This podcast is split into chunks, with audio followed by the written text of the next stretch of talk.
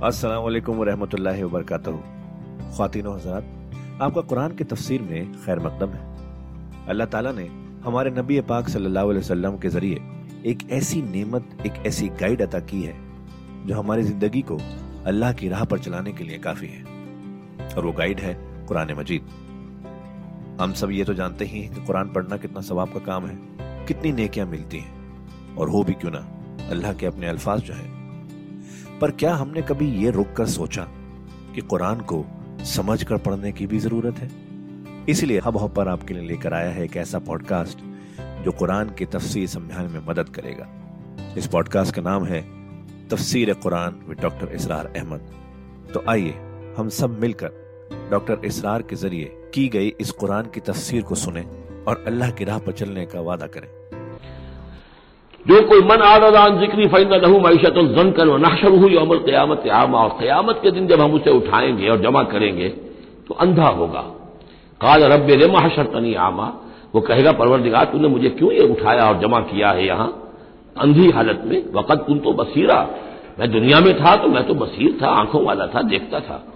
काला कजाल का आतत का आयात ना फनसी कहा अल्लाह फरमाएगा कि इसी तरह मेरी आयात तुम्हारे पास आई, तुमने उन्हें नजरअंदाज किया। तुमने तवज्जो नहीं की। कजाल कल यौम तुनसा तो आज तुम्हें हमने नजरअंदाज कर दिया है। वह कजाल का नजी मन असरफ, और इसी तरीके से हम बदला देते हैं उसको, जो हद से तजावुज करता है। वह लम यूमिन भी आयात रब ही और जो नहीं ईमान लाया अपने रब की आयात पर, वाला आजाबुल आखिरत अशद अबका, और यकीन जो आजाब है आखिरत का, वो बहुत शदीद भी है अशद है, और अबका है, हमेशा बाकी रहने वाला है। अफलम यह नहूम का महलकना कबल मिनल करूर तो क्या उन्हें इस बात से कोई रहनुमाई नहीं मिली कि कितनी ही कौमों को हमने हलाक किया इनसे पहले? यमशून अफी मसाके नहीं वो भी चलते फिरते थे अपने घरों में, अपने महल्लात में, अपनी आबादियों में, अपनी बस्तियों में। इन नफीजाल कल आयात नुहा। यकीन इसमें निशानियाँ हैं उन लोगों के लिए कि जो अकल रखते हो। वह कल मतुल सबकत रब का लकान निजामन।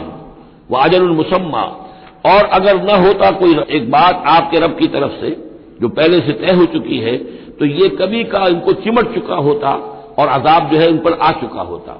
वलौला कलमतन सबकत रब का, इला अजल मुसम्मन लकान निजामन। ये यूँ है तरकीब है असल में, लेकिन ये कि जो रिदम के हवाले से इसमें तकदीम तखीर की गई है। अगर न होती एक बात जो तय हो चुकी है आपके रब की तरफ़ से एक वक्त मुन तक के लिए तो कभी का इनके ऊपर वो अजाब जो है वो इन्हें चिमट चुका होता। फसबिर अलामा यकूलून, ये आयात जो अब आ रही हैं इनकी बड़ी मुशाबहत है सूरह हिजर की आखिरी जो पंद्रह आयात थी उनके साथ। फसबिर अलामा यकूलून तो है नबी जो कुछ ये कह रहे हैं, उस पर आप सब्र कीजिए। वह सब बेहमद रब का कबल तुलु शम्स, और अपने रब की हमद के साथ उसकी तस्वीर बयान कीजिए, सूरज के तुलू होने से कबल भी। ये नमाज़ फजर की हो गई। वह कबला गुरूब और सूरज के गुरूब होने से पहले ये असर की नमाज़ है। वबिन आनाइल फसब और ये कि रात के हिस्सों में, कुछ घड़ियों में, रात के, उसमें भी आप अल्लाह की तस्वीर कीजिए। ये मगरिब और इशा हो गई। वो अतराफन नहार, और नहार के दोनों सरों पर, या दोनों अतराफ में, यह है, सूरज के ढलने के इधर जोहर है। और एक और नमाज़ भी है, जिसको सलातुलदुहा कहते हैं जिसको चाश की नमाज़ कहते हैं, लेकिन वो फ़र्ज़ नहीं है। जितनी ये निसफुल नहार से ढलकर, यानी शाम की तरफ़ जितनी दूर पे है फासले पर जोहर, उतनी ही निसफुल नहार से कबल वो चाश की नमाज़ है। लेकिन यह कि वो फ़र्ज़ नहीं है। नमाजें असल में आठ हैं। तीन नमाजों को फ़र्ज़ नहीं रखा गया, पाँच को फ़र्ज़ किया गया। नमाजें आठ हैं। और वो बड़ी इवनली डिस्ट्रीब्यूटेड है। यूँ समझिए कि हर घड़ी में तकरीबन तीन घंटे के वक्फे से एक नमाज़ है। लेकिन अल्लाह ताला की हिकमत यह हुई कि उनमें से तीन नमाजों को उसने इस तरीके से नफली कर दिया है ताकि एक वक्फा मिल जाए तवील यानी फजर से जोहर तक, कि इसमें फिर कोई ब्रेक न हो, और जो लोग अपनी माश की जिद्दोजहद के अंदर लगे रहते हैं, वो अपनी माश की जिद्दोजहद को अनइंटरप्टेड जो है परसू कर सकें। अल्लाह का तरदा, अगर तुम ये करोगे तो तुम खुद राज़ी हो जाओगे, अल्लाह ताला तुम्हें राज़ी कर देगा। वला तमुद्दन आयने का इलामा मत्ताना भी अजवाज अमिन जू के तो यही अल्फाज सूरह हिजर में आए थे। और आपकी आगे, आँखें, आपकी निगाहें न उठे उन चीज़ों की तरफ़। जो हमने इन लोगों को दी हुई है दुनिया के मता में से साजो सामान उसकी चमक दमक। ए नबी आपकी निगाह, आपकी निगाह भी उधर न उठे। मबादा किसी को गुमान हो कि मोहम्मद की निगाहों में भी इन्हीं चीज़ों की वक़्त है और कदर है। गला तमुद्दन कैलामा भी अजवाज अमिन हो। जहरतल हयात दुनिया ये सब दुनिया की ज़िंदगी की चमक दमक है इसकी कोई हकीकत नहीं है।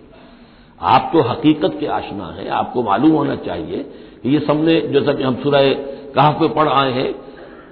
जानना माद लर्द जीनत अल्लाह। लेनबलहम अय्यम आसन आमला ये सारी चमक दमक हमने ज़मीन पर इसलिए बना दी है ताकि हम आजमाए लोगों को कौन अच्छे अमल करने वाले वला तमुद्दन आने का इलामा मताना भी अजवाजमिन जहरत हयात दुनिया। ले नफ्त फ़ी और ये तो हमने उनको इसलिए दिया है कि उसको फितने में मुबतला करें। आजमाए उन्हें इसमें। वारिस को रब का खैर हूँ आपका और आपके रब का रिस्क जो अल्लाह ने आपको दिया है, वो कहीं बेहतर है और बाकी रहने वाला है।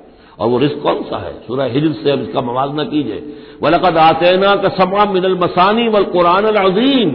नबी, हमने आपको वो सात आयतें अता की हैं सूरह फातिहा की, जो बार बार दोहराने की हैं। जो एक बंदा मोमिन के लिए गोया के वजीफा है। कितनी मरतबा जो है एक नमाजी, कितनी मरतबा सूरह फातिहा पढ़ रहा है। तो हमने सबब मिनल मसानी व कुरान अजीम आपको दिया है। ये जो रूहानी गजा हमने आपको दी है, ये कहीं ज़्यादा कीमती है, कहीं ज़्यादा उमदा है, कहीं ज़्यादा बाकी रहने वाली है। वामुराहल कभी सलात वस्तबिर आलहा अपने घर वालों को भी हुक्म दीजिए नमाज़ का और खुद भी उसके ऊपर जम जाइए। कायम रहिए। ला नस अलो का रिस्का हम आपसे कोई रिस्क नहीं मांग रहे।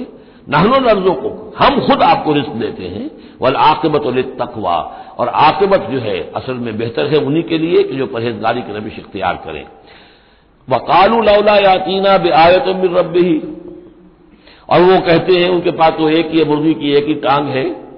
वो कहते हैं, क्यों नहीं इनके पास आई कोई निशानी, कोई हिस्सी मौजदा इनके रब की तरफ़ से?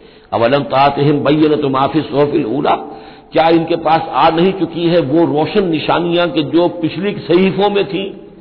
पिछले सहीफों की तालीमत भी इस कुरान में आ गई। पिछली सहीफों के अंदर जो पेशन गोइयाँ थी, उनका मिस्ताक बनकर ये कुरान आ गया तो क्या ये निशानी उनके लिए काफ़ी नहीं है? सोहफे उला, इससे पहले जो सहीफे हमने भेजे थे, उनके अंदर जो पेशन गोइयाँ थी, उनका मिस्ताक सामने आ गया।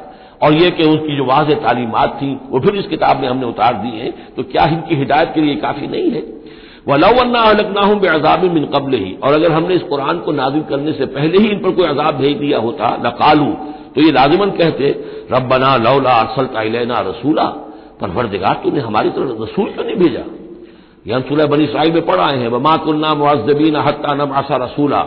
हम नहीं वो अजाब हलाकत भेजते किसी कौम के ऊपर, कभी नहीं हमने भेजा, जब तक कि पहले एक रसूल की बेसत न हो जाए, और रसूल जो है हक को वाज तौर पर बयान न कर दे।